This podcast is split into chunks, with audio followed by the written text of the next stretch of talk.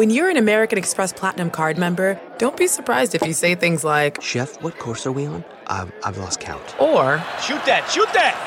and even, Checkout's not until 4, so. because the American Express Platinum card offers access to exclusive reservations at renowned restaurants, elevated experiences at live events, and 4 p.m. late checkout at fine hotels and resorts booked through Amex Travel. That's the powerful backing of American Express. See how to elevate your experiences at americanexpress.com slash with Amex. Terms apply.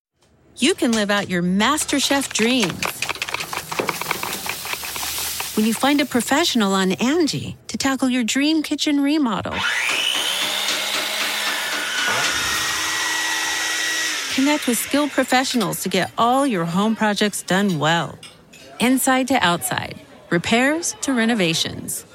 Get started on the Angie app or visit Angie.com today. You can do this when you Angie that.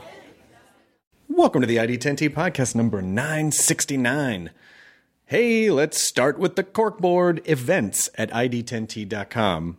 For your corkboard event that you'd like to share with the ID10T audience, like James Patrick Carey, who writes, I'm having an album release party for my new rock album, Picasso's Brush. The party is on Sunday, November 25th at 6 p.m. It'll be at the Doubletree Claremont Courtyard. Outdoor live music. 555 West Foothill Boulevard, Claremont, California, open to the public. No cover, just come and enjoy the music. For more information and to listen to the songs, please visit James Patrick Carey, C A R E Y dot com. Also, uh, Jennifer Bement, Bement. Oh, Jennifer, I'm so sorry. This must be what you get all the time. How do I pronounce the? I'm so sorry. I've just become one of those people. But I'll make it up to you by saying that Saturday, December 8th and Sunday, December 9th is the raddest holiday bazaar, Atomic Holiday Bazaar. Uh, you're going to find gifts of the show that can't be found anywhere else, all carefully curated and handmade. So Jennifer's thing is called Redheaded Stepchild Designs. It's it's hand crocheted hats, scarves, ear warmers. Uh, they've been there for the past 10 years, and it never fails to delight. Saturday, December 8th to Sunday, December 9th from noon to 5 p.m. at the Sarasota Municipal Auditorium, 801 Tamiami Trail, Sarasota, Florida. Visit facebook.com slash Atomic Holiday Bazaar for more info. And that's bizarre like, like a bazaar for goods, B A Z A A R. Bazaar. Um, this episode is Mr. Wyatt Russell, who is such a good actor. Oh my god, he's so good, and his and he's already in a lot of cool stuff. But I, I feel like I feel like the next year for him are going to be massive. Uh, Wyatt is promoting Overlord, uh, which is in theaters now, and uh, and I saw it, and it's great. It's sort of like um, it's like a sort of like a period horror piece. So it's like a period war horror piece that we talk about it a little bit. Um, but uh, but Wyatt's a good dude, and uh, and I'm I'm really excited to see. So watch it. Watch him in Black Mirror. He was in a fucking phenomenal episode of Black. I mean, they're all great episodes, but his episode was particularly good. So this is the ID10T podcast number 969 with Wyatt Russell. Initiating ID10T protocol.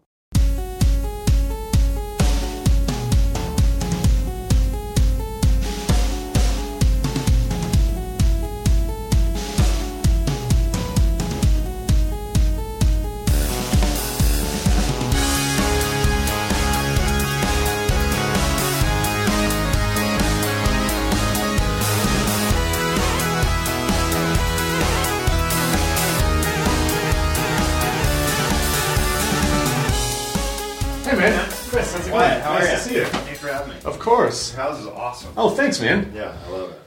Well, welcome. Thank you. How's it going? It's going good. It's really nice. It's honestly really nice to meet you. I, my wife and I are fans of yours anyway. And then when I heard you were coming on and we watched Overlord the other night. Oh, you did? Oh, it's great. you like it's it? of course. I mean, it's like a fucked up period horror piece. Yes. I mean, you know, that's exactly, and it's stunning to look at as well. Visually, it's like, man. What was cool is that Julius, the director, he did this movie called Son of a Gun. Mm-hmm. That was a pretty good movie with Ewan McGregor, Brenton Thwaites was in it, Alicia Vikander's in it. He's cast these really good people sort of before Alicia Vikander, I think, became like Alicia Vikander. Maybe maybe she was, but but I'm not sure. It looked so great, and he made it for like nothing. And and so when you see that movie, you go like, wow, he's going to make this with you know forty million bucks or whatever is going to make it look great. And every frame you saw on set looked like this is why you want to do a movie.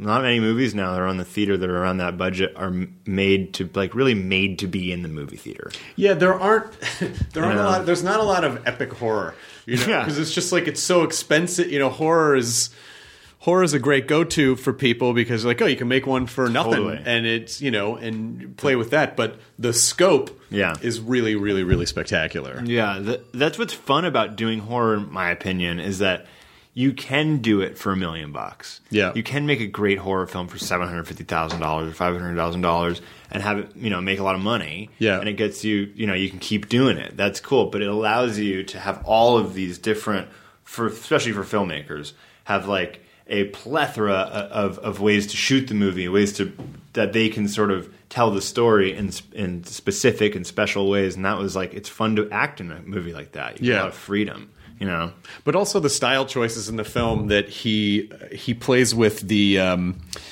it, it like the the whole thing is so tr- transformative it's like even the credits Yeah, and the totally. opening credits and the closing credits and the the the logos and Yeah. everything it's all period Yeah. so it completely immerses you uh in that in that time Totally, and, and I, I'm not a part of that process, but I'd imagine that J.J. Abrams is a big part of that as well. That's what like you know you get Bad Robot, Right. And Bad Robot can do their imagination is like you know through the roof. They, they can do so much, and they have so much ability at that building. I don't know if you've ever been in Bad Robot. Oh yeah, I have. I've been. I've seen all the Twilight Zone Isn't stuff. it cool? It's fucking incredible. It's awesome. Yeah, yeah. You walk in there and you're like, oh my god, like movies. this guy loves movies. It really is like walking into a kid's room, but they to- just happen to make movies there. Totally. Yeah, they happen to Roll- make yeah. everything there. with rolled steel windows. Yeah, exactly. like- Except the Star Wars figures are actual Star Wars right, figures. they're from. They're Star from Wars. Star Wars. yeah, but no, like that. It was so cool being able to uh, be a part of the JJ learning process for me, just because it's important to have that imagination. It's important to not lose that idea of what movies were to you when you were 12 Right. that's what he is like he's 12 years old in his head but he has a you know man's brain of how to tell a story it's just it was just awesome i was like i couldn't ask for anything more i think it came out cool yeah. Did you? Did I read correctly that you were a professional hockey player? yeah So, at what point were you getting slammed into a gl- to the glass? Where you're like, you know, I'm not sure if this is really. i so so what happened was when i was about I'm sorry I'll That's all right. move it away so i'm not doing the Hey, people need- people need water. We need water to live. hold Hang on on. one second We're, we just we do these in a urinal. We're just standing in a yeah. men's urinal. sorry That's okay. Um, I was when was I? I was 15. I moved to Vancouver. That was when I decided I really want to be a hockey player. This is what I want to do. I'm not gonna. I'm not gonna do anything else. This Canada's is, a good place to go for that. Canada's that. a good place to go. Vancouver, and it's like the most beautiful place in the world. I loved living there. But that was the only place that I guess I could really go. At that, there was a couple other options, but that that was where I had to go to like see if how good I was see if I could make it. And uh, and when I when I moved there, you got the taste of what hockey actually was. It wasn't you, you know I wasn't just the best kid in Southern California. Like being one of the better kids in Southern California puts you in the middle of the pack, and- and Right. there. So you had to make another leap. Part of that leap was Mark Bouchard teaching me how to fight a little bit after practice when I was playing in Richmond when I was 15, 16 years old. That was just part of it. Because I remember the first, I've told the story before, but the first game I ever had, uh, there was a dude on this on this team called Abbotsford. Abbotsford's sort of out in the middle of nowhere. It's like a farm town and outside of Vancouver, about two hours. And I was first, I think it might have been my second game uh, he comes around the net, gives me a little cross check. I'm like wide eyed, bright eyed, and bushy tailed. And he looks at me. He's about 6'3. He was 21. I'm 15, 16. It's a big difference you're that age. And he goes, I'm going to knock your teeth down your throat and get in fucking People magazine. Jesus Christ. And I was like, oh my God. uh, okay. Like, I didn't even know what to do because, like, he was going to do it. And he got in a tussle afterwards and he tried to, like, fight me. Now, it didn't get to that point because my teammates sort of like, you know, when you try and fight the goalie, it's like a big brawl Right. in hockey. Um, but I realized like I have to learn how to do this and like stand up for myself and and fight if I have to and be able to have a backbone. So when I did get bashed, and I did get hit, and you do break bones, and you do pull pull groins, and you pull muscles, and you get concussions, that ends up being a part of the game. That's what you sign on to do, and and so there's like a weird little badge of honor every time you break a bone or get hurt or play through an injury or do anything like that. So it never was until at the end of my career, I was 24 until the very last injury, until I literally was told by a team in Norway when I was playing professional hockey in Europe that, uh, sorry, dude, your your your your groin, your groin, your hip, your leg is mush on your right side, and uh, you're gonna can't play anymore. I was like, okay, I've officially been told I can no longer play. An old man of 24. Yeah, right, exactly. so that was it. That was like I would have kept playing, you know. And when that happened, were you relieved at all, or did you feel? Good question. Mm-hmm. Well, it's just you know, like we go down a path in life that we think is our path. Something happens. Yeah. It can either be read as an obstacle or a tragedy, or it can be read as like, okay, this is a new beginning. This is a chance for something else. This is the universe trying to tell me something. Mm-hmm. So then, you know, when you're 24 and you still have that energy of like, oh, I still want to fucking, Yeah. you know, were you frustrated or did you feel like, okay, I'll just do something else? That was well. If I when I got tw- when I was twenty, I got really badly injured with a concussion. I, I, I was out for six months. I couldn't get on a bike without throwing up. Uh, I couldn't get on a bike without feeling dizzy after ten minutes. A stationary bike, like like I was hooked up to all these machines. I had people, doctors trying to help me, and uh, nothing was helping finally was able to sort of get back after about six months. But when when I got hurt that day, that night, uh, I thought they thought I broke my neck because I couldn't. I, I laid. I got hit. My neck got pinned in between the post and the and, and this guy's body. Uh, I woke up to them cutting my gear off Oh my God. um, pull, I was in my own blood on the ice, and the ice had melted, so I sucked in and like sucked in my own blood, and it was like it, it was a very strange feeling because the first when you come to, going, my that's taste of my blood, um, and I couldn't move my hands or, f- or feet for about four hours, so they thought I had might have broken my neck.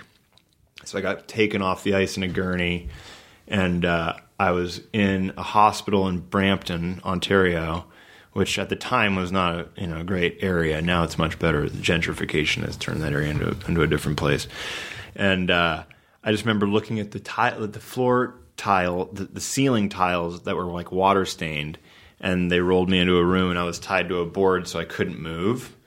And I remember thinking then, I was 20, like, so this is over, and what am I going to do?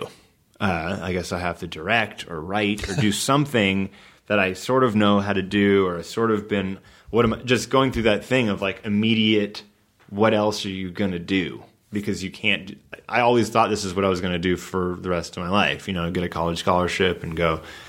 That all ended up happening because at the end of the day, uh, it was a whole crazy night if you want to hear the whole Sure. Yeah. Yeah. Yeah. um, so I get rolled into the first thing I remember seeing is this dude who had his finger cut off, and he had it in a in a in a styrofoam box full of ice. Oh, His finger was like totally severed, and it was in the he had kept it in a styrofoam box to like have him sew it back on. So that was when immediately I was like, oh my god, okay. I'm in the hospital. I'm in the emergency room. That's was real. Shit's real. Shit's real. I'm coming to, and they put me in a room. They were really overcrowded. So they put me in this room that was like had a curtain. It wasn't like a room room, and uh, so then they they put me. I was in a lot of pain, and they put morphine. They jacked me up with morphine, and it was like, okay, that feels better. You know, mm-hmm. the pain's going away. And then as soon as the doctors are about to see me, all you hear is code blue, code blue, code blue. And everybody stops what they're doing. Code blue means someone's heart has stopped. And they run to the person next to me. And the person, there's a guy that gets rolled in next to me. The worst sounds you've ever heard in your life, basically, of somebody dying and they're doing the defibrillator and they're going uh, and it's like it's like and I'm strapped to a board. I can't move. I can't say it. But nobody I know is there. My my family isn't doesn't live in Toronto. Uh, the owner came by, and he was he's the greatest guy in the world, but he came by later. But there's no one there. It was just me alone in this room listening to this fucking guy die, and uh, and they tried to save him. Don't think they did. And about four hours later, uh, I, I get in for my CT scan, and I start to feel fingers again toes and I'm like, oh my god, I think I don't think I think it's like just a damaged nerve, and it was just a damaged nerve.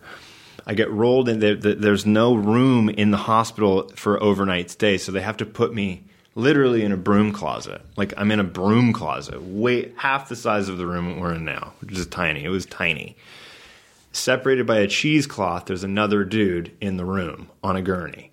That's where we're gonna spend the night Jesus. and I'm still in my my tights, like all my gear, that my undergear. I didn't get out of my undergear. It's like all tight stuff, and I have a huge hole in my. Cr- I've worn the same pants for five years. I've got a big hole in the crotch, and like, so I'm I'm sitting there, but I'm feeling better now because Tylenol three and I'm morphine, and I'm okay, and it's not broken anything, and I'm gonna be all right. I just had a bad concussion and whatever.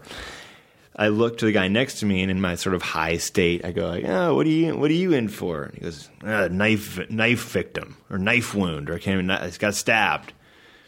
And the doctor comes in, and I can tell by the doctor that like they're not treating him well. You know, they were not treating this guy well. And he goes, anybody looked at that?" And he goes, "No." And he pulls it open, and I can see through the cheesecloth. It's like so. It's a huge, crazy knife wound that's now like festering. It's like not doing well. And he goes and he changes the wound, and he goes, "Oh, just so you know, the guy didn't make it." And I was like, "What?" And the doctor leaves the room, and I'm and I'm like, "Oh, you were in a fight?" And he's like, "Yeah, I guess the guy didn't make it." Oh shit. And I realized that the guy next to me that was being operated on by the doctors was the other person that was in the knife fight. So And this I'm- guy killed him. this guy killed him, and I'm in the room next to the killer. Now I don't know what you know. It could he could have been self defense. I mean, I don't know what the hell happened in terms of like what happened to the fight. But all I was saying, I'm going to spend the night in the room next to this murderer. Right. He wasn't a murderer. I don't think. I think it was like a mutual fight. It sounded. But like. you didn't know that at the time. I didn't know that at the time, and it was like kind of high, and I was like, all right, well, I guess I'm just gonna like. I mean, we're separated by cheesecloth. It's like he's six inches away from me, so I was like, I'm just gonna be super nice to this guy and eat my cheese sandwich and try and go in bed. And then I woke up in the morning and and I went home and got picked up by my general manager. And uh, actually, weirdly enough, the next day, like I didn't remember. I, I remembered nothing of the next day. Apparently, I saw a friend and stuff, and like I, re- I remembered zero of it because my head was, it was a, it was a disaster. Point being, that moment sent me into a place where I had to go. What else am I going to do with my life if I don't do this? Signed up for a course at USC to do like a directing course. Uh, loved it, I had a blast, and told myself like if I if I don't play hockey, I think this is something I'll, I like doing. I'm not just trying to be rebellious because my parents did it. Path of least resistance is something I don't didn't like. Didn't feel like you were growing. You know, if you just took the path of least resistance, it was like, well, I'm not going to. What, am, what do I have to offer the world? You know, or whatever. In in in film, it's like you got to have something to offer, and if you didn't do anything with your life, you really got nothing to offer. You- The movie, you have nothing to offer the story, and uh, I felt like that that I wouldn't have anything to offer, and, and and then when I you know kind of did my life experience, I, I, I felt like I had earned some form of storytelling ability because I had lived some of it, you know. Yeah, but I also think that this idea of like, oh, because his parents did this, obviously someone people targeted you playing hockey probably because Oh, of yeah, your parents. a lot, yeah. But uh, you know, I, I would almost say that you probably have m- more work to do than someone who just moved here from Kansas because in your head you're probably like, oh, I have to have my own identity. Like I don't want people to think, you know. So In a way, yeah. you work harder. I feel like you work harder. You in your mind uh, because of that. there's it's a it, like anything in life it's a double-edged sword the the the one side being look i'm i'm my girlfriend who i love more than anything in, in life is an actress as well her road meredith hagner. She's unbelievable. She's on a show, show, called search party that's a fantastic show. Her road to being where she is now we've talked about this is a very different road. It just was different. She had to grind it out at 18, 19 years old, living in New York, doing, you know, a, a regional theater play of The Wizard of Oz or whatever it was. And then get get on like you know just get on stuff that she could get on and work her way because no one knew anything about what she was. No one there was no there was no prior information. For me, that wasn't the case. It was the truth is is that yes, was it easier for me to get to the position that most people have to work to get just to get to the place where an agent will talk to them? That's a hard place to try and get for anybody. For me, that wasn't because the access is there. Mm-hmm. When you go and talk to an agent, they're interested in you. Half of what they're saying is bullshit for most people. the, the, my agent now is the only person that didn't bullshit me, which is what I appreciated him and why he's one of my very close friends and people I care about very much because he didn't bullshit me the the reality was is that casting directors and people were interested to see if I was any good or not. Uh, the the other reality is most people are good. Most actors I meet are really good, and you'll never know them. You'll never see them. You'll never see their face because you have to have some sort of interesting story to tell or way of being to get people's attention. I have that. Uh, I had the ability to go in one of those rooms early on. I just felt like I was good at it. And I carried that with me. Like, I think I'm pretty good. You can tell me if I'm not. Um, but, and I, and I don't know, fuck all. I don't know, like, the ass from my, my ass from a hole in the ground in terms of what I'm doing. But it's not rocket science. It's not rocket science. It's like, you know, the auditioning process is just go read the lines and be good and try and be the person. It's not hard. I think I think that because I've had good examples. Um, but I'm not sitting here going, yeah, it was really hard for me because, oh boy, like my parents were famous and I wanted to differentiate from my parents and individuate. Like, well, yeah, no shit, dude. Like, that's life. That's what everybody does. Everybody has to individuate from their parents at some point.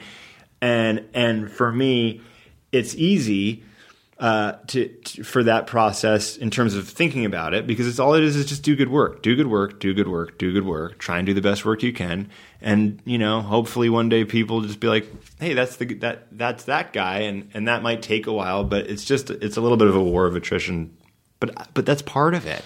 You know, Michael Douglas is sort of the same thing. Yeah. when he was a younger. Michael Douglas' dad's Kirk Douglas, but no one really knows that now. You know, his dad is Kirk Douglas, arguably a lot more famous than my, Especially my at that dad. time, too. he's Especially at that time. Kirk fucking Douglas. Yeah. but he. Um, I, uh, he's a guy who went out and he produced. You know, a lot of people don't know is he produced one flew over the cuckoo's nest and won an Academy Award when he was 32 Mm-hmm. because he was good at it and he cared and he cared about the work and he cared about his job and he was always good and just eventually went boom, boom, boom, and became Michael Douglas. I don't know if that's going to happen for me, but I, I, I do know that I'm not trying to uh, I'm not trying to fool anybody and, and and and say like yeah you know it was difficult. It's not. It wasn't. It wasn't as difficult for me as it was for some people, and I can I appreciate that and, and what what they had to do that I didn't. Yeah, but it. I mean, that may open doors, but to continue working, like it won't keep you employed forever. No. So the fact that you've con- that you've continued to work so much, and especially if you look at not just the things that you've done, because there you've done a lot of really cool stuff, but the things that are also coming out. Thanks. Too, it's like the next wave. I mean, I feel like that's all earned. Like you can't you know, no one's going to hire you consistently for a favor. They might do it once uh, or Absolutely. twice. Right. But if you're Totally. bad or you Right. drag the quality of production, then pretty soon it's like, oh, you got to look out for that guy. You know? Right. Yes, so totally. At least, you know, if anything, you can feel good about the fact, like, well, I, yeah, but you know, the, the to to stay in this place and to to go to the next level, that stuff's earned. Like that's not; those aren't. That's not the favor and the opening of the door. Right. And by the way, I think at all levels you can probably relate to this as well. Like you've created a really successful, awesome career for yourself by doing what you do and doing it best. When you get to a certain point and, and those things start rolling in and rolling in and rolling in next to the next to the next, you're parlaying your your own success for your future success. Yes, but I've never I've never had to lay in a Canadian hospital wondering if I was paralyzed next to a next cir- to a knife circumstantial. I mean, once you get through that, I sort of feel like yeah, this audition's not that hard. That's no, no. Honestly, that's the truth. That was it. That was the. That was the. That is what made me who I am, and it's why I'll never. You know, like I was just. I, I did. Uh, I was on Dan Patrick earlier, which I, was one of my favorite shows. I love Dan Patrick. Oh, that's all. Yeah, I'm, he's, He's- my- I'm not a sports guy, but my mom is obsessed with sports and obsessed Oh, with really? Patrick. Really? And I met him on a plane once. I'm like, my mom loves you. That's You know, so was- funny. And he was so nice. He's the nicest guy, and all Yeah. those guys over there. She bought a fucking. I got her a Traeger grill because Dan. You Pat- did? Yes. No she was like, way. Dan Patrick always talks about these Traeger That's grills. amazing. So I got her Traeger grill with like these these flavored wood chip. Like, all- thanks to she was like, and then let's That's use the Dan. Patrick offer code or whatever. It was. I So- love that so much. So, yes. that's the best. she is truly a fan. If you got her a Traeger grill, because that is every fan. day. And I still fucking hear about it. That's so good, How, dude. how was your day today? It was great. I threw some chicken breasts on the Traeger, and you just can't believe like the moistness. That's it just so cooks right in, and the chips. like, That is amazing. Yeah. By the way, everything that's ever cooked on that grill. Today I was watching it after I went home and watched it. And I was like, yeah, meat meat Fridays Traeger grill does look awesome. um, but uh, what, what was I saying? you were saying you did the Dan Patrick show today, and Oh. you were talking about. Yeah, so I, I, I did the Dan Patrick show, and I talked about this one story that I, I had when I was in Holland, and uh, I basically I lived with a heroin addict, where you go and you you they put you wherever they put you, you know, and you're playing minor professional sports. It's not like I'm going to go on a house hunt, right, and see where like you know I'm going to raise my kids, and you're like there for a year, and you, hopefully they give you a bed and there's a heater, Right. And and so uh, mine was in the social housing unit that actually ended up getting torn down after I moved out uh, uh, that year. I was still there. I moved to another place because I was like, this is literally it's going to be impossible to live here because of my roommate Harm. And he was like a poet from like back in the day. He's probably 70 years old, maybe, looked about 100. And uh, I, I got there. There's like a hole in the bathroom door. It stinks like piss and shit. The the shower I never once used because if you saw the shower, you'd be like, no, this is not possible. It's cleaner to just not. Yeah, it's much better to like you Well, know just wash from the toilet. wash. I just took, I just showered at the ice rink, and I I showered in our locker rooms. I literally never took a shower at home, and uh, I, I walk in. There's like eggs and mold and shit all over the kitchen.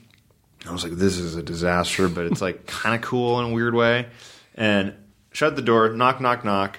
Oh, hi, I'm Harm. And he's like, got this crazy, like, real his face is like really torn up from, from it looked like drugs. Sure. You want some boerenkool? Boerenkool is like a real, like a like a Dutch dish. That's like a peasant dish where you have a ton of sausage, a ton of uh, uh, kale, and a ton of potatoes. It's really good. I love it. And mustard. It's like the best food. Anyway, he cooks that, and I'm like, all right, guess sure. Like I don't know where the hell I am, and the team's not around, and sure, I'll have you know some boerenkool. Upstairs in the attic, we go walk up, meet my other uh, roommate, who's a Rwandan refugee named Frank. That wasn't his real name, but that's what he went by. We were all eating in in a circle, kind of like you know having a weird conversation. But I was like, "This is awesome. This is my life experience. This is what you do it for." And he's got pa- newspapers t- plastered all over his wall. It's like half serial killer if he was weirder, but he Sure. was actually like really kind. He was a kind person. Got this cat running around. I pick up the cat and I pull the cat off me, and he has his claws in me. I'm like, oh my god, fucking pull it off. And he, Harm, just starts like losing his mind in Dutch, yelling at me like, and I'm like, whoa, I'm like, oh my god, and he's gonna like come at me. So I'd be, whoa, settle down. Picks up a bobby pin off of his table, goes, drags it down his arm, blood coming out of his arm, and I'm like, dude, like stop! Whoa, looking at Frank, and Frank's like, I don't know, like this has happened before. I just got here, I don't know. Like, and I was like, this is, eh. and then he puts the bobby pin down, takes a rag, this gray rag, cleans his arm off, and under the rag is all of his heroin needles and shit. And I was like, fuck me, I'm living with a heroin addict above me? Like, God, like this is not ideal situation. but okay, we go back, completely lose my appetite, and he would come in my room like at night, like he would play like Loudon Wainwright the third, like blasting. He loved Loudon Wain- Wainwright III. He loved Nirvana. He'd blast Nirvana at 3 a.m. playing bongo drums to Nirvana on like a Thursday when we had a game on Friday. Finally, with my my uh, roommate Chad, we were like, "We gotta get out of here, dude." What? So why did he freak out when the cat scratched you? I don't. well, dude, he was he was on drugs, man. He was like he was like constantly drugged up. He and I was so like da- I was point I was down to do anything because this is what it was. You're Yeah. like, this is the life experience. I never felt like I was in danger, you know. Um, and and but, but this one time he was like, "What? You want to watch? You want to want to watch?" And I'm like, well, "Watch what?" He's like, "No, watch a watch." Like, "Oh, watch like a time watch." Yeah, I was like, "Yeah, like uh, yeah, I want to watch." Sure. She's like, "Okay, come with me." And, and it's like he's one of those guys where you're just like, okay, I guess I'll just follow you wherever, like you know. This heroin addict seems to know the score. Yeah, like I, you know, and I did meet some other people through him that were like nice people. They were friends, you know, friends of his or whatever. And he takes me to this back alley. This dude opens up his jacket and he's got like all these. I'm like, no, I don't want a stolen watch, Harm. I want. I thought you were taking me somewhere that was like this.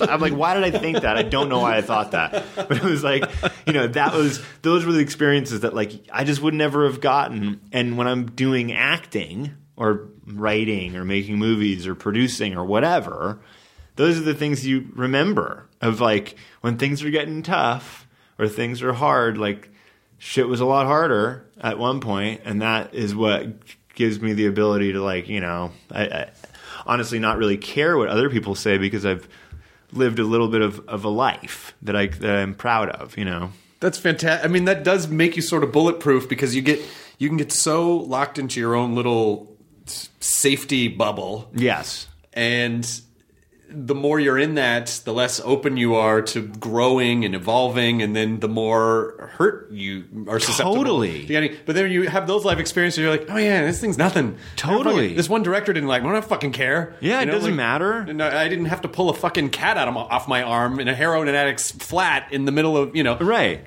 What was the last? Did you when you finally moved out? Did you say goodbye to harm? Oh, was of course. well, no, the last thing that he did was, by the way, I have a very soft spot. He was a poet in, Sure. in this in the '60s and '70s in in Holland, in this in the northern part of Holland called Groningen, which is Groningen uh, in, in American speak, and he. Only wrote in like weird dialect Dutch. Even the Dutch people I met were like, I don't know what, hell I don't know what that is. Means nothing to me. but but he was a poet, and and he, you know, you you can Google him actually, and you can see his Harm D. Gwakema. That was that was the man's name. Big enough to like speak it, you know, like in front of like 500 people somewhere at some point in his life. Like he was kind of one of those like 60s, 70s. He was like the real deal. And then he just kind of got old and got was a heroin addict, and he's like he was truthfully a hippie. Mm-hmm. And he brought me this book. I don't know if it's real or not, but I believed him, of course. That's why I ruin a good story with the truth. he he came in my room the last night we were there, and he gave me this lyric book that he said Jimi Hendrix gave him, and it's a Jimi Hendrix lyric book that is from legitimately it's from the set the, the, the late 60s early 70s it's it, it, it's it's it's ha- it's you know it's, it says it on there. And he said Jimi Hendrix gave me this book and I want you to have it. Whether he did or not I don't care. Harm in his delusion remembered Jimi Hendrix giving him and he wanted me to have it. And that meant a lot to me. Um, so I, I have that book and I've kept that book in my memorabilia uh, you know stack I'll tell you why I think it's real. Because I think people when the when, when people get older, especially like, you know, if they're still on drugs or whatever, they might be delusional about what happened in the last five Right, minutes. right. But they do tend to remember with crystal clarity what happened like thirty years ago. Right, right. That's funny. That's true. Those like those last few like real moments just cemented in their brain, and then the drugs really took over. Right. But uh, so I, you know, I'd say there's, a, I'd say That's funny. it's true. if he was like a you know relatively famous Dutch poets, it's completely likely that he would have been doing drugs with Jimi Hendrix. Totally. and fucking, you know, Totally, that's buying back thought. alley watches uh, somewhere in the late '60s. exactly what I And Jimi thought. Hendrix is like, "Hey, brother, take this." And Totally. like, oh, thank you, Jimi Hendrix. And then he gave it. To, he, he, he bequeathed it to you. Yeah, and it really did mean a lot to me because I was like, it meant a lot to him. That's all that mattered to me. And then, and then, and then, the, oh, I, actually, I forgot about this. We, I, we, you ride bikes everywhere. You know, we, like usually you went to Germany, we got we got like cars, you know, to drive around. The team gives you a car. In Holland, they give you a bike. It's a lot easier to get around the city on a bike. So I'd bike around the city. My, my the next apartment was like not very far down the street from where this one was and I would ride back, and you'd see Harm coming from the grocery store or whatever, and I'd, hey Harm, how's it going? Like, because we weren't living together anymore. He was like, oh. Then he stops me one day, and they're like, they're about, they're going to tear down the building. I'm like, yeah. Well, they should tear down the building. In my head, I'm like, this place is a disaster. They're right. And They're right They're right. This is this place needs to be redone completely. but he was like, we're having a a, a picket line thing of like, uh, you know, will you come and do the picket line? Like, will you stand in front of the building and basically be like, don't tear it down? And I was like, eh, fuck, like, okay, yes, I'll, I will do that for you. I will go stand in front of this building that should be torn down and go like, don't tear down this this this hellhole. I did it.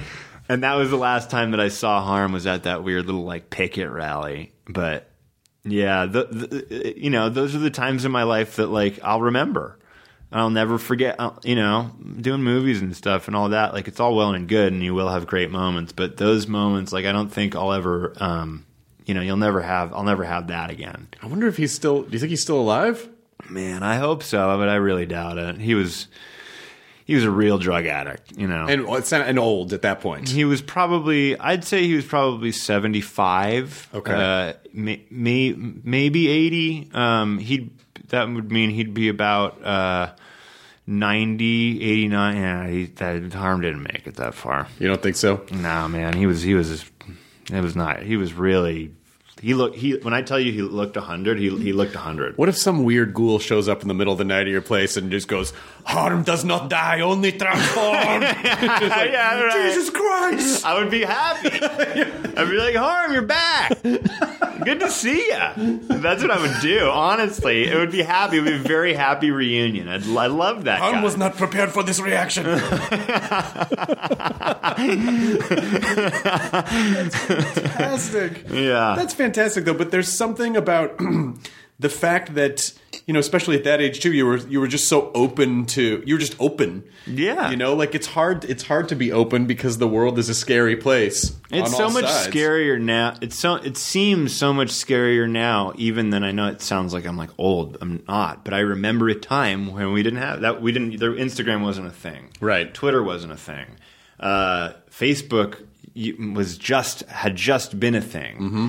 and so I was traveling the world with my flip camera. if anybody remembers what that is. I remember the flip cam. You know, it was cool. I wish they would bring that back. Actually, it was really fun to like, you know, and but it was for me. I wasn't living for anybody else. I wasn't living f- through myself for an, an, uh, people I didn't know For attention. for attention, or even for my friend, for my other friends. I was just living that moment for me and the people that I was sharing it with, and no one else will ever remember or will will, will, will ever feel what it was like for me to be in that position, nor should they. And that's not what life is about. And now we've reached this point where it's like, I need you to feel my pain. Like, no, you don't. You don't need. You don't. I, it is not important for me to feel your pain because you're because everybody has their own version of it Right. and I can't help you with every single version of it. I can I can help the people that I'm around and the people that I'm with. But back then, uh, it was awesome because you didn't have to worry about it. You didn't have to worry about uh, other people's issues or worry about like. You know, even somebody watching you do something innocuously dumb. Like I got arrested at a club for trying to break up a fight. Uh, that was this dude. I was wearing a big Zankou Chicken, yellow Zankou Chicken shirt. Representing. Yeah, and I and I look and and there was a big fight happening, and I was like, oh my god, this guy's gonna get his ass pounded, and it looked like he was like this kind of thin guy, couldn't really defend himself, and these other dudes were like drunk, and I got in the middle of him, and I was like, stop, stop, stop, stop, stop. Cops run in, and all they think the guy remembered is me because I got this yellow sh- like shirt on. And he's like, him. And I'm like, I didn't I'm the guy that tried to help you out, man. and, and then I get taken out by the cops. In today's world, I don't know, but it's very possible that it's like pull out your phone, do do do do do. Oh, there's this guy. Oh, who is it? Oh, you know, uh, uh, the guy who plays for the Groningen Grizzlies. Oh, and then and it ends up being Kurt Russell and Goldie Hawn's kid. Yeah. And now I'm all over Instagram or all all over Twitter or whatever the fuck. And it's like that would have been a perfect situation where I'm like, what the hell? What, what, what? Like now I, I feel like you would have gotten a lot of credit for wearing a Zankou Chicken shirt. I would have, I've never been like that guy's fucking rad. I don't. I, wow. I would have. I tried to escape the cops too. I was like, I just need to get my jacket. Like, when I and I went, went back inside because all those clubs are like super packed. And I went back inside and I was like, hey, like hiding. And they came in and found me and took me out again. Oh hey guys, I found my jacket. yeah. Uh, oh yeah, no, it's here. Okay, you can go see them. Bye guys. We'll Did you get in the back of a arrested? cop they, car. They, or they just questioned you? They questioned me, and then I was like, I swear, I think they believed me, kind of, but Yeah. they're like, you know, I didn't have any, I wasn't in the fight, Right. And, and then they, you know, you got a nice, to you got a nice honest face though. Yeah, I was like, I swear to God, please, please, please. We ended up going to a pizza bar where then someone tried to stab this other guy. Jesus Christ! I remember that night was a crazy night. It Listen, was so not- nuts. listen, I'm not. I'm not pointing any fingers, but you've been around around a lot of stabbings and fights. I know. Are you sure? that it wasn't me. yeah, man. Just saying the likely. And, like- you know, it's like you know, I Yeah. always say this about Murder She Wrote. Right. Uh, Jessica Fletcher probably committed all those murders because how many murders are you really going to be That's around funny. in Cabot Cove? you know, it's like That's funny. it's a town of like hundred people. Yeah, me, yeah. Maybe. I'm like, I hope they never find out. Yeah. And then all of a sudden, in harm is like your Tyler Durden. Like it's just not real. It's like your soul is a seventy-year-old. Dutch heroin addict. by the way, it's like, by the way, you're giving me ideas. I think I'm. Listen, I I think as a writer and a director. I think there's a story, and maybe it's just called Harm, and it's just all about this guy and a kid that comes to live with them. Like it's, it seems like there is a story there. Oh, dude. Well, I have reams and reams and reams of pages of. I would just, uh, I would, I would document my interactions with him when I was there. I would, I would document all of my interactions because there were so many uh, that like wh- he he came in one night around two thirty a.m. on a game night, the night before game night, and Chad, my my roommate, who, who was at that time living with me, I lived alone for about three weeks, and then thank God Chad came because it was like it made it like fun. And he was like, I, I came up with a game, and the game is uh, World War II, and it's 1978 to 1999. And I'm like, what, what, are you like? What? But I realize he's high, and I'm Sure. like, oh, okay. Like he's like, I secured 400 million dollars of investment from the government.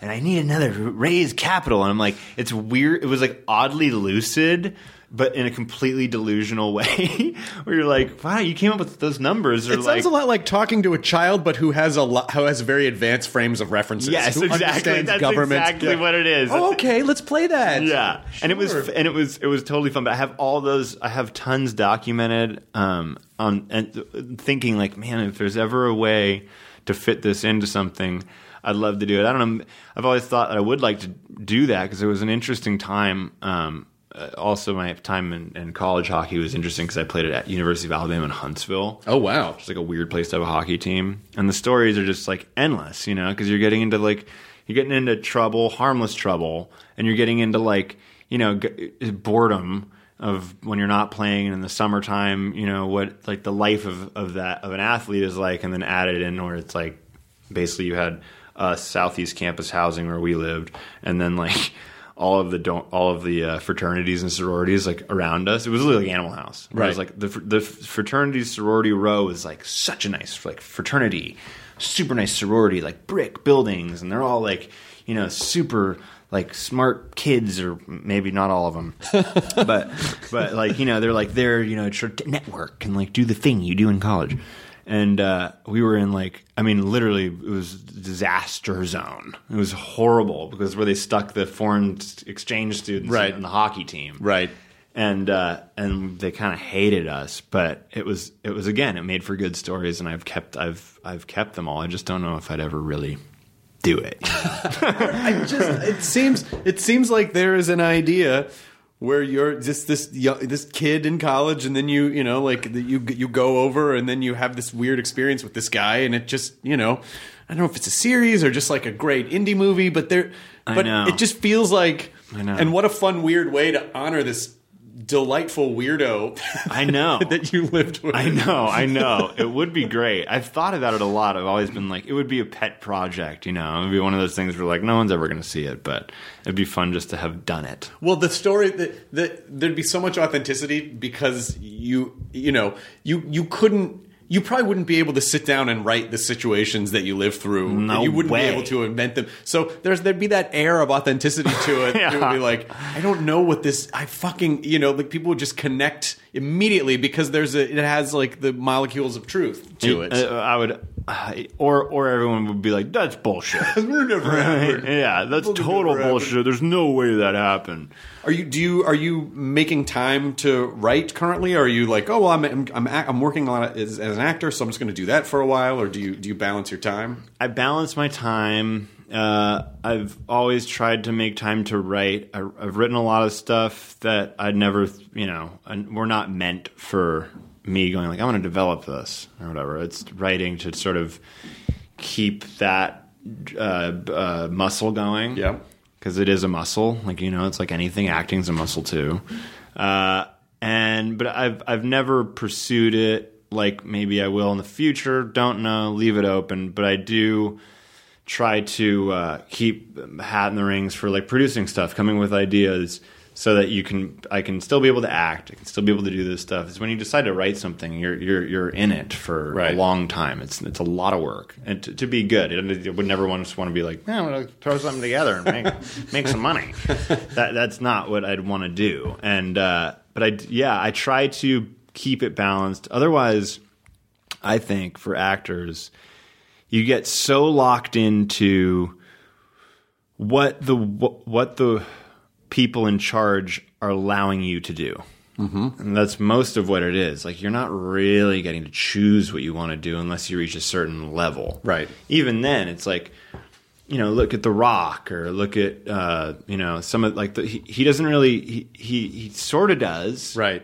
but but you know he gets to make the movies that he wants to make in the genre that he's making. Right, right, in. right, right, right. He's, he's actually a really good actor, in my opinion. Yeah, he's great. And you have, but even he has to like do the Juma- Jumanji. I love Jumanji because he was really funny and really good. Yeah. at at making sort of taking the piss out of himself, but also in certain moments you're like, wow, you could be really good, are really good. But you know, it's it would be harder for him to do something like, um, I don't know.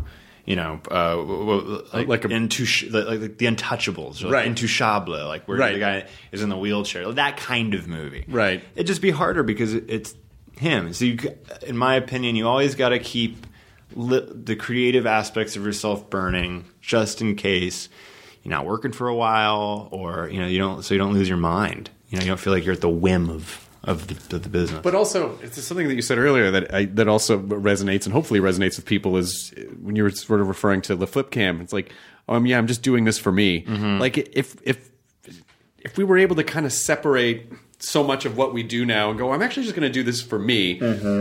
It feels like we, we've become more and more a culture of like, now it's Totally. 80 20 other people, maybe 20% me. Because I'm just trying to get validation or I'm trying to get this or that, you know, rather than just, oh yeah, I'm just doing this because I want to do it and it doesn't, I would do this regardless. Totally. I think it's so. I think that's part of. I'm, I'll stop short of being the problem with our society, but it is part of it. Like this, the show that I do, Lodge Forty Nine. I don't know if The AMC show. the AMC show. Yeah. Um, it, there's an asp. When I read that show, I read it for me. It was the first show I'd ever read. Uh, this is long before it was even like greenlit to happen. I got it and I was like, it's probably not even going to happen, but just read it. I think you'll like it. It was the first show I'd ever read, television series, that I was like, this is special to me. And I don't know if it's special to anybody else, but to me, for some reason, it speaks to me in a way that nothing else really has. Um, the character does, the characters do, the story, the whimsical aspect, the magical realism, how we look at the world. And it's very, everything is very, very, very mundane. But other people make it into things that aren't. And sometimes they actually blow up into bigger things. But really, at the end of the day, still going home and going to bed and watching TV and waking up and watching the Dan Patrick show. Right. Listen to your podcast. And, you know, that's what, that's what we're doing most of the time Yeah. and and uh, I I found that to to again just for me to be really special. So when I read it, people were like, "Oh yeah, I don't I don't know," like don't, it wasn't special to them, and and but to everybody involved in that show, it's special to us. And that's what matters. And I think that's what people feel when they watch it and they start getting into the show is that it's a show made for people, in my opinion, that things aren't made for. Mm-hmm. And it's a show that I always joke is made for, it's a great show for people who don't own a television. you know? like, it's a great show for people who don't own TV. And that's what's special about it to me. And, I, and, and people that come up and really do appreciate that show speak to that part of me, which is, I didn't do that show you know, for any any any other reason than I thought it was great. And if- it found its audience, it found its audience. And if it lives on in some special way, it lives on. But the lodge aspect of a place you can come, a place you can go for people to hear your problems, help you with your problems, that's that's tacit. That's that's that's like you're you're connected in a way that's not through social media. It's not virtual. It's a very tangible, real connection between people. That's why m- that show is special to me, and it reeks of that. Um, it's and it's very weird because you have to like you know promote it on Instagram and Twitter and like, of course. I don't have any of those things, but they do. You know that's Yeah. how they get it out to the world. It's like this funny dichotomy, but you know I think you're right. I think that like it's absolutely 100. percent We live in a world where if people followed their heart a little more instead of what what their in- intellect would tell them to do for others, we live in a very different world. You know, Right. I don't know if it would be better or not. you know, there's aspects of living for other people and having some sort of like you know shame is a good thing to have. Sure, Sure. Yes. I mean, it's I you don't know want to be you know I get that certainly we should you know like a certain accountability in society is Right, good. Like that's accountability. that's how we. That's how we form a community. That's Right. how we, you know, people don't run around and do whatever the fuck they want. But, Right. but just in in terms of like, you know, being really terrified of, oh, if I don't do this or say Yes. this or if I do that, then I'm not. Then people, oh, then they're not going to like this, and I'm not going to get likes, and that's not. I'm like, ah, come on, Yeah, you know, I just do, like, what do you want? What do you like? because everybody becomes an imitation of something or somebody that they think has the holy grail. Right. Nobody's got the fucking holy grail, dude. it's it's it's not. It does not exist. I I can promise you that. I know one thing that doesn't exist. Yeah. And and it's like you you become sort of a caricature of of the reflection of society that you're reflecting. It's like the weirdest thing ever. You're looking in a never-ending mirror that's Yeah. just bouncing back and forth about, until you like you're into the abyss. And it's and it, and it's it's really interesting to watch some people and how they engage with that. Like you walk around, you go to a hotel, and you're seeing people like just on a couch, like looking Taking selfies. self flips with duck, duck lips, guys, girls, who doesn't matter, and and they're and and you're constantly looking at yourself in a mirror all day. Yeah. that's not healthy. No, It's not a healthy way to live your life. It's not. It's not an. You're not engaging with the with the world. You're not engaging with people. You're you're engaging with yourself, and you're you're engaging with what the what you're trying to to put out there. Mm-hmm. It's not even like you're it, you're creating a persona that you're curating for other people to see and other people to imagine what you are, even though that's not what you are, and it's bound to be archived in some weird server farm somewhere, and that's what you're going to be, you know, that's what you're doing. That's what you're going to be known as. When you're dead, that server farm's going to be you. yeah. And it's just, it's, it's, it's strange to me. Did your parents have a problem with their lips because they were doing this all the time? Yeah, It's right. in future generations, like, did they? I think the previous generation had a lip disorder. That's funny. They're just not gonna know. By the way, that would be that would be the best case scenario. That would mean we would somehow uh, identified that as narcissistic and going, Yes. "Oh, why are they doing that?" Oh, I do. I 100%. Like I've I've really I've been saying that I I think in like 50 or 100 years people are going to look back at this time of like weird psychological addiction and Mm-hmm. and you know whatever types of signaling we're doing to the rest of the world with the same kind of horror as uh, you know when they, when they go like people used to have asbestos in their homes Right. kids worked in chimneys what the fuck you know like, Right. the same like people had this weird psychological addiction that forced Right. them to act fu- oh my god how terrible? Right. Well, here's here's here's my here's my overarching like theory. Okay, and this could be totally crazy, but I think I think I think it is. I think that capitalism has become such a strong capitalism has won out, mm-hmm. right? It's such a strong thing. It's such a the, the ability that I can make the life that I want my, for myself is such a strong pull that everybody has has looked at companies of the past, the Rockefellers, the uh, Vanderbilts, all those people that built shit, and it reflected on them. It, they had PR, and it reflect, and they became very, very wealthy, and they ran stuff. It was for themselves.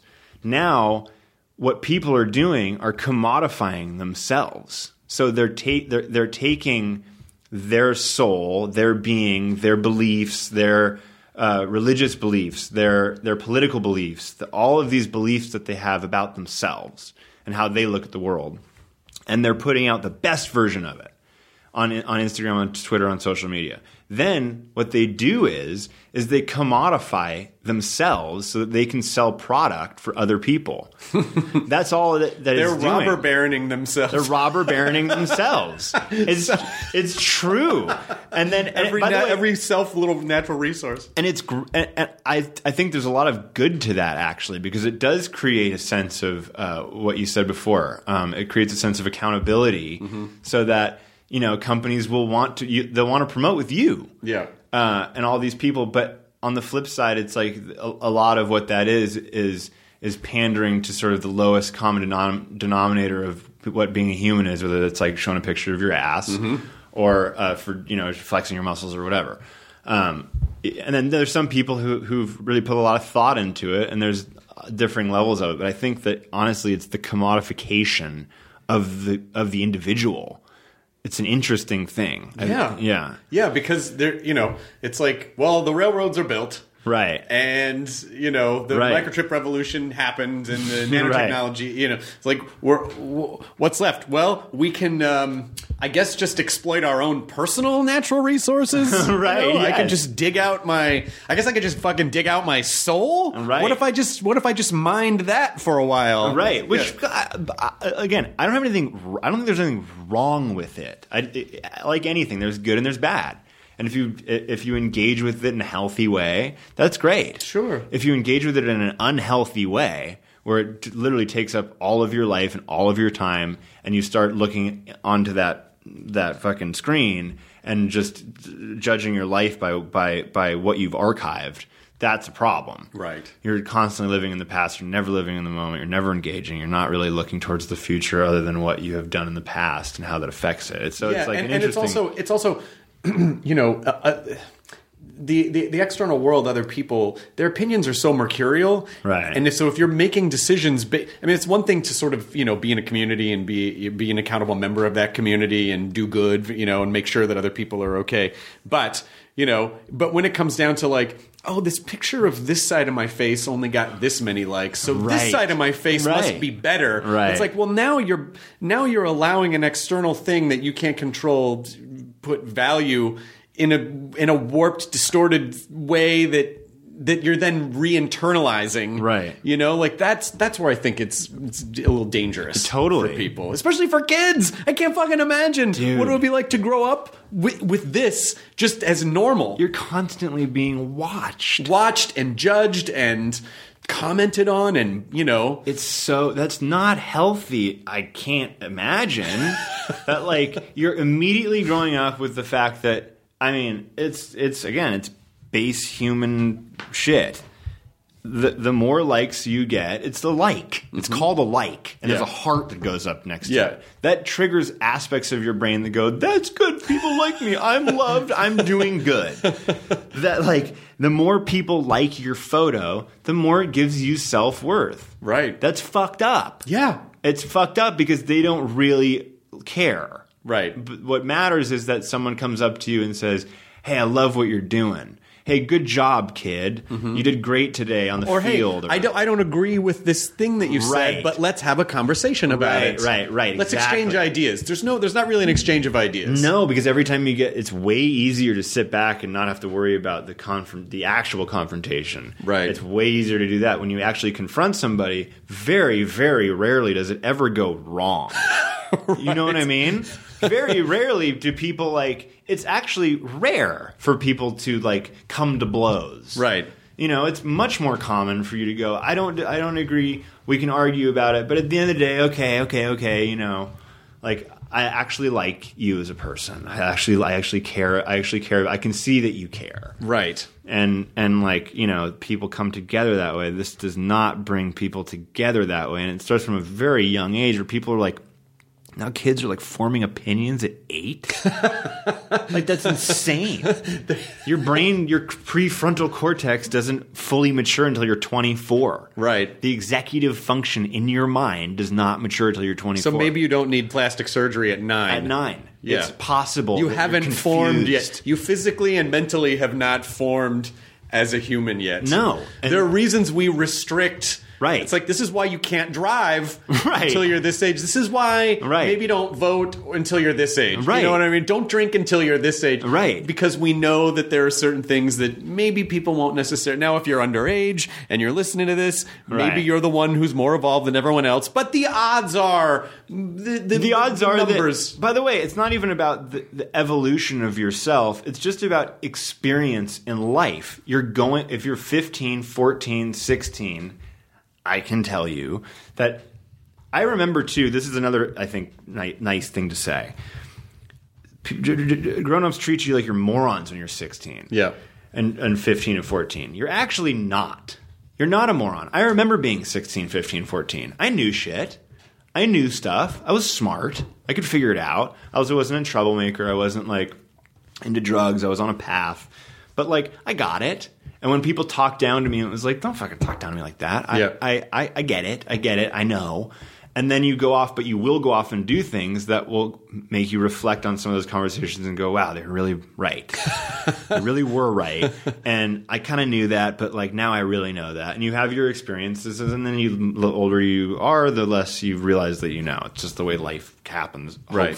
because I think that it makes much more fun life. Well, it just you have to learn through experience. It's very difficult, and this is just sort of one of the the limitations of humanity. Right. We're not evolved to necessarily just take advice at face value. Right. Like, hey, um, what you're doing is really unhealthy. Great, thanks. Right, And then right, exactly. crash burn. Oh my god, I guess that was really Right. unhealthy. Yeah, I know. I tried to tell you. Well, I guess I just you know it's like my body just needed to feel that. Like uh, you can't. It's difficult just to tell someone some words and then they just in- feel it. And so you know, again, it is. It's not necessarily age, but it is experience. And statistically, you know, when you're in the world longer, you are going to have more and varied and diverse experiences. Right. And that's what's better. And and also the fact that you were not just traveling at a younger age, but also like really living, experiencing at, Failure. At, failure, yeah, Big Yeah. time. That was that's the most important thing in life is learn how to experience failure. Like when you, that's why going into acting for me was easy because it was like ten,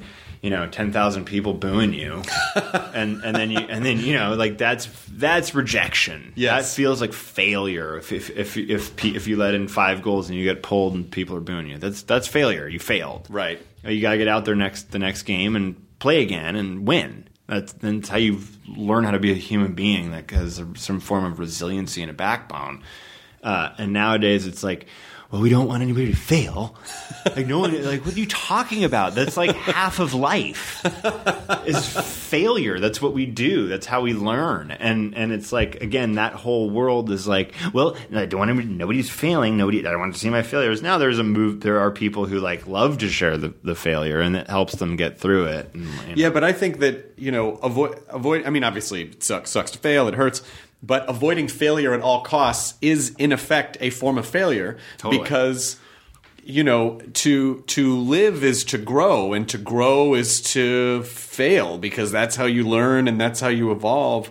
So transitively, you're not entirely living if you're not failing sometimes because then you're not growing. No. So it's not like it's okay, but again, it you know we because like what you said, we've become such like hyper cat turbo capitalists. It's like I must feel, I must summon good feeling all the time. Right. You know. Yeah. It's like. You know what? Maybe just say to people like, be the fun parts of harm. Don't be the parts. Right, of, yeah, exactly. Don't be the parts of harm that slices your arm open when a cat jumps on a dude who's living with you.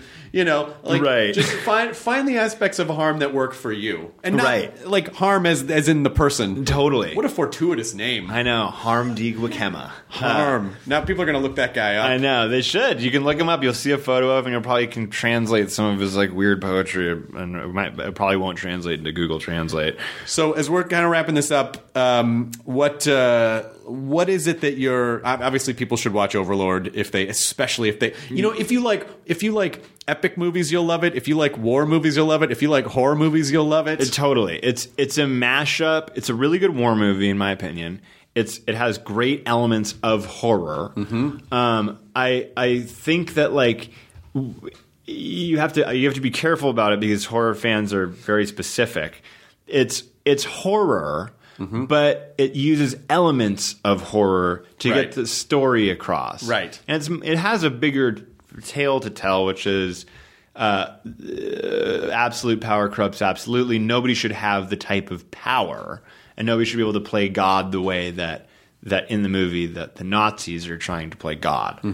Uh, and it- so it, it it has a lot of those elements, but it's not a it's not just a straight horror film. It has a lot of war elements to it and a lot of action. Yep. that's uh, really fun. The opening scene I think is fantastic. Um, it really puts you on the edge of your seat and like puts you in a way like you're in a video game, going f- experiencing it uh, through the eyes of the main character. It's shot so beautifully too, Yeah. especially when uh, when uh, the other character gets shoved out of the plane and just the camera work as he's tumbling through the air. Yeah. like you're you're feeling and you're just the explosions all of it. You feel you feel it. It's so well shot. Yeah, It's so well shot. It's viscerally very, very, very well done. So I'm really happy with it, and uh, I just think I, f- I think you get your money's worth. You know, I think you go to a movie now. It's like expensive to go to a movie. Yeah. take your take your uh, boyfriend or girlfriend. It ends up being like fifty dollar a night, popcorn and drinks. And At stuff. least you know, spe- and if you got a park, Got a park. and you got to you know, it could be a of it. fifty. You could be dropping a hundy just to go out to see a movie. right? So you're like, I want it to be good. Yeah. and uh, and I think that we deliver on like the goods of at least why I go to the movie to to, to watch. Oh my god! Yeah, I saw. They sent me a link, so I watched it on our. You know, like we have a nice big TV, but Right. it's not a movie. Like seeing the, seeing Overlord on a fucking movie screen would be It's cool. incredible. Yeah, it's really really great. So happy with that. Um, did a movie called uh, uh, uh, The Woman in the Window with Amy Adams and Yep. and uh, and uh, Gary Oldman's in it. Joe Wright directed it. and Julianne Moore's in it. Um, and then I. I'm Lodge 49. I'm going to shoot in end of January. We got a second season. I'm so happy about it. And that's the thing. I was like, I that that that's really special to me. It's just a very special show. The people who make it are very special, and uh, and there, there's something about that show that I feel actually.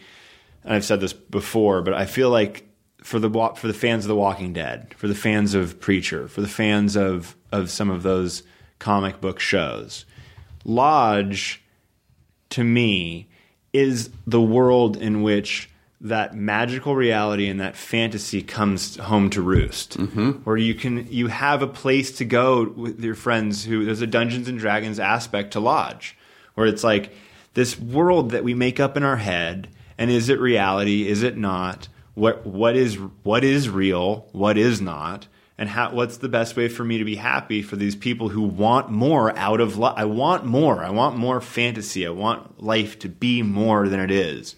And you come and you and lodge is that place where you can sort of connect with other people who feel the same way, and that's the magic of, of life. Did I just miss an hour talking with you and not touch on the fact that you just dropped Dungeons and Dragons? do you are you? Do you I don't play Dungeons. okay, and all right. So I didn't. I didn't drop the ball No, on that. I, didn't don't drop play. The 20 I don't play. I don't play Dungeons and Dragons, and here's the reason why. I've I've tried to be explained Dungeons and Dragons. My problem is I am hardwired personally to win something.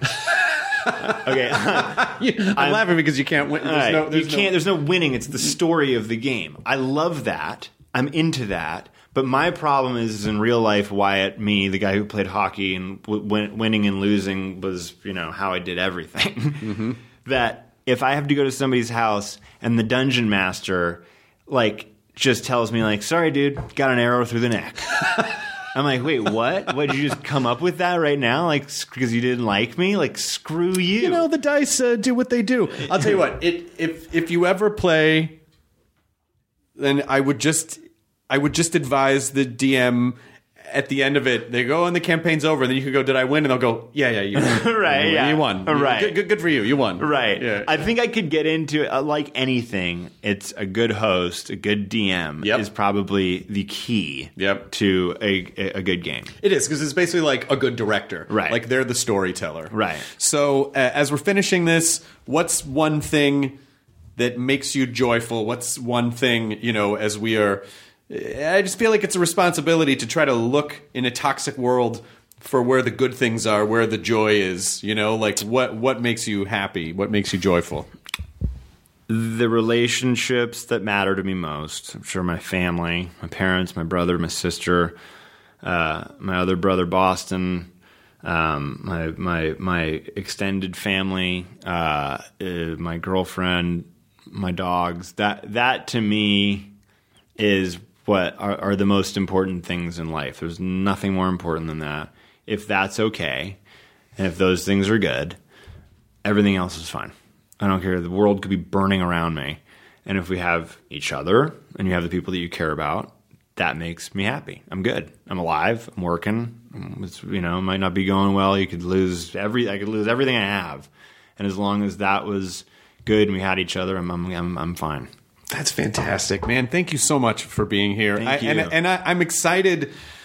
You're someone whose career I'm very excited to watch because it seems very obvious the the things that like the direction that you're going in. Thanks, man. And that it's all getting bigger and and better and and hopefully hopefully that is enjoyable to you and uh, doesn't ever become overwhelming that you're still able to find the joy in it because there's just it sounds like you have a lot of different creative outlets so you know i hope you go off and write the harm story and uh, please come back whenever I will. Thanks, man. Good to been see you, great. Wyatt. Good to see you too. thanks so much enjoy your burrito everyone the end Um, that's awesome, man. Thanks. That That was was, fun. Yeah, that was awesome. I had a great time. i really appreciate it. it that that is such a phenomenal jesus christ He was such a crazy What a guy. gift. It was. It was a total fucking gift. Like it. He was a gift, and that's like the, the part of the how you got to look at everything. Obviously, like everything is both. I could have easily looked at that and been like, "Oh my god, get me out of here right now!" this is the worst thing ever This is the worst oh, thing this is the best thing ever would you mind signing the guest book Absolutely. Um, yeah. So. All right. Um, harm. And I loved being on the.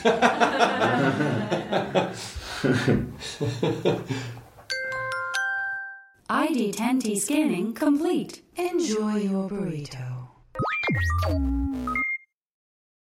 It's all a lighthearted nightmare on our podcast, Morbid. We're your hosts. I'm Alaina Urquhart. And I'm Ash Kelley. And our show is part true crime, part spooky, and part comedy. The stories we cover are well researched. He claimed and confessed to officially killing up to 28 people with a touch of humor. I'd just like Sure. to go ahead and say that if there's no band called Malevolent Deity, That is pretty great. A dash of sarcasm and just garnished a bit with a little bit of cursing. This motherfucker lied like a liar. like a liar. And if you're a weirdo like us and love to cozy up to a creepy tale of the paranormal, Or you love to hop in the Wayback Machine and dissect the details of some of history's most notorious crimes. you should tune in to our podcast, Morbid. Follow Morbid on the Wondery app or wherever you get your podcasts. You can listen to episodes early and ad free by joining Wondery Plus in the Wondery app or on Apple Podcasts.